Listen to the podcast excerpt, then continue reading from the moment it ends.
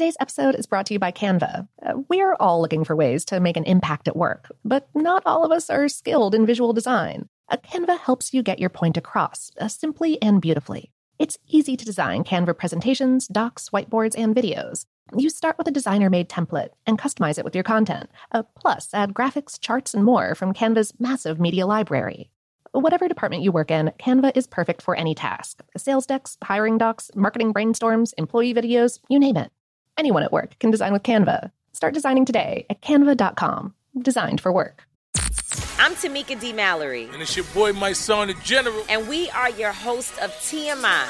And catch us every Wednesday on the Black Effect Network, breaking down social and civil rights issues, pop culture, and politics in hopes of pushing our culture forward to make the world a better place for generations to come. Listen to TMI on the Black Effect Podcast Network, iHeartRadio app, Apple Podcasts, or wherever you get your podcasts. That's right.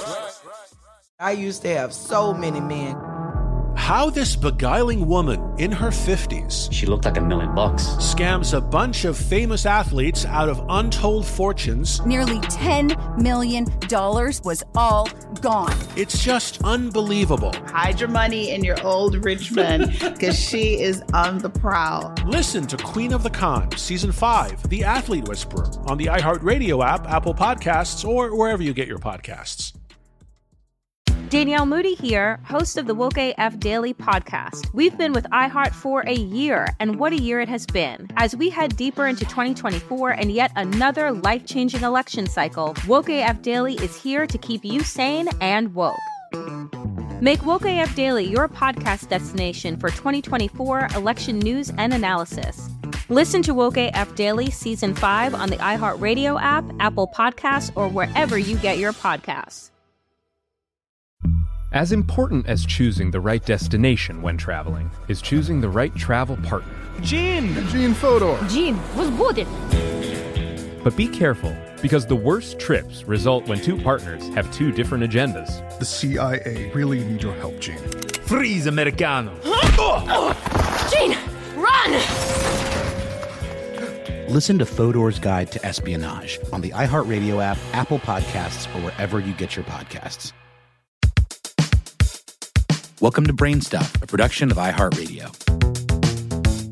Hey, Brainstuff, Lauren Vogelbaum here. On August 10th of 1993, a force of nature entered the Supreme Court of the United States. And in the 27 years following her oath of office, Justice Ruth Bader Ginsburg definitely earned her nickname, the notorious RBG.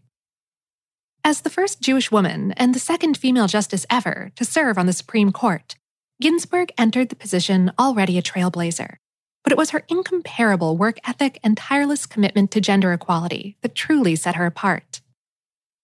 Ginsburg was one of only nine women in her Harvard Law School class in 1956.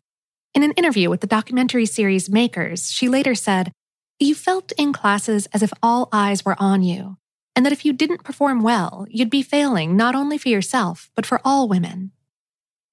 Ginsburg also attributed part of her success in law school to parenting a 14 month old daughter at the time of her studies. She was ranked first in her class at Harvard and Columbia, the school she transferred to for her senior year. While Ginsburg had already established herself as an uncommonly accomplished and driven legal powerhouse by the time President Bill Clinton nominated her for the Supreme Court in June of 1993, it was the decisions she made after that that earned her a coveted position that was nothing short of historic. Ginsburg died on September 18th of 2020 of complications from metastatic cancer of the pancreas, but her accomplishments live on. Today, let's talk about three of Ruth Bader Ginsburg's most essential Supreme Court cases, in which her concurring opinion helped make our country a little bit more just for its citizens. So, after taking some time to settle into her role as an Associate Justice, Ginsburg began making a name for herself as an advocate for gender equality and women's rights. In 1996, the case of the United States versus Virginia made that clear. At the time, Virginia Military Institute, or VMI, remained the only school that only admitted one gender among Virginia's public institutions of higher learning. Alumni of VMI's citizen soldier training were considered hot commodities in the job market because the school's unique curriculum was designed to prepare students for leadership positions in both civilian life and military service. Thanks to the competitive edge that the institution gave alumni, VMI had the largest per student endowment of all public undergraduate institutions in the country. The United States sued VMI and the state of Virginia, alleging that the school's men only admission policy violated the 14th Amendment's Equal Protection Clause, which prohibits states from denying anyone the equal protection of their laws. Virginia argued that the restriction was fair game because women wouldn't be able to handle the rigorous nature of the program.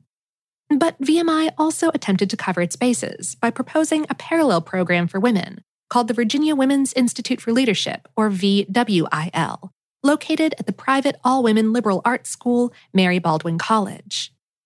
Ginsburg and the majority on the court weren't convinced.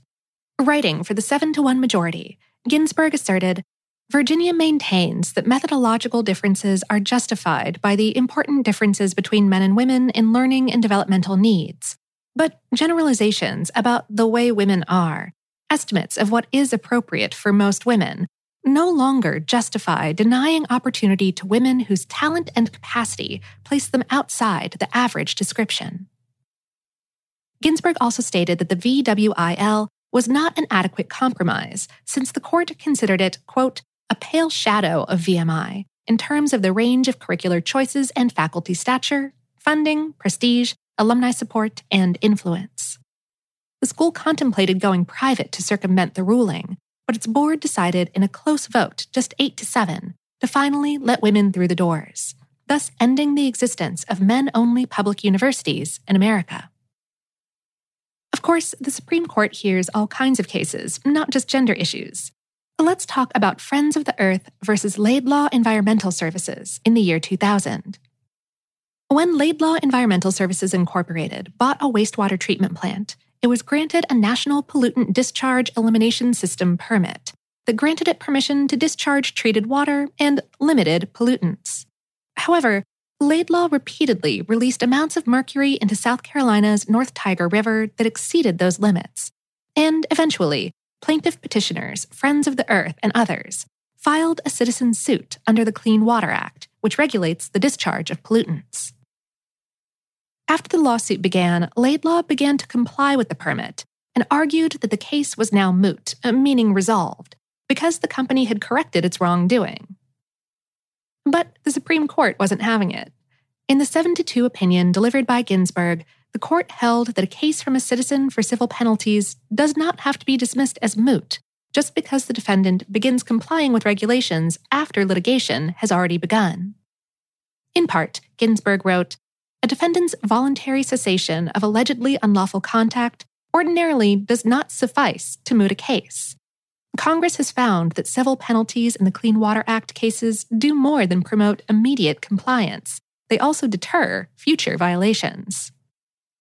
And then, more recently, was the case of Obergefell versus Hodges in 2015. In this case, 14 same sex couples and two men whose same sex partners had passed away filed suits in their home states of Michigan, Kentucky, Ohio, and Tennessee. At the time, all four of these states defined marriage as a union between one man and one woman. The petitioners said that this narrow definition violated the 14th Amendment because it denied them the right to get married or to have the marriages they'd received in other states legally recognized at home. After the trial courts in each state sided with the plaintiffs, the rulings were appealed in the U.S. Court of Appeals for the Sixth Circuit, where the decisions were reversed, and it was ruled that state bans did not, in fact, violate the couple's 14th Amendment rights to equal protection in due process. This split led to the Supreme Court review. It was a close vote. Ginsburg sided with the 5 to 4 majority in the ruling, which held that same sex marriage bans are indeed violations of the 14th Amendment's due process and equal protection clauses. Justice Anthony Kennedy wrote in the majority opinion the Constitution promises liberty to all within its reach, a liberty that includes certain specific rights that allow persons within a lawful realm to define and express their identity. This landmark civil rights case legalized same sex marriage across the United States, giving hundreds of thousands of LGBTQ Americans the same rights and protections guaranteed to heterosexual couples by both the Due Process Clause, and the Equal Protection Clause of the 14th Amendment to the United States Constitution. Thanks to Justice Ginsburg for her tireless work in promoting fairness and equality. May her memory be a blessing.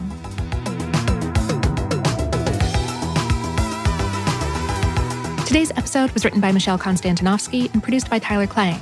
For more on this and lots of other curious topics, visit howstuffworks.com. Brainstuff is a production of iHeartRadio. For more podcasts from iHeartRadio, visit the iHeartRadio app, Apple Podcasts, or wherever you listen to your favorite shows.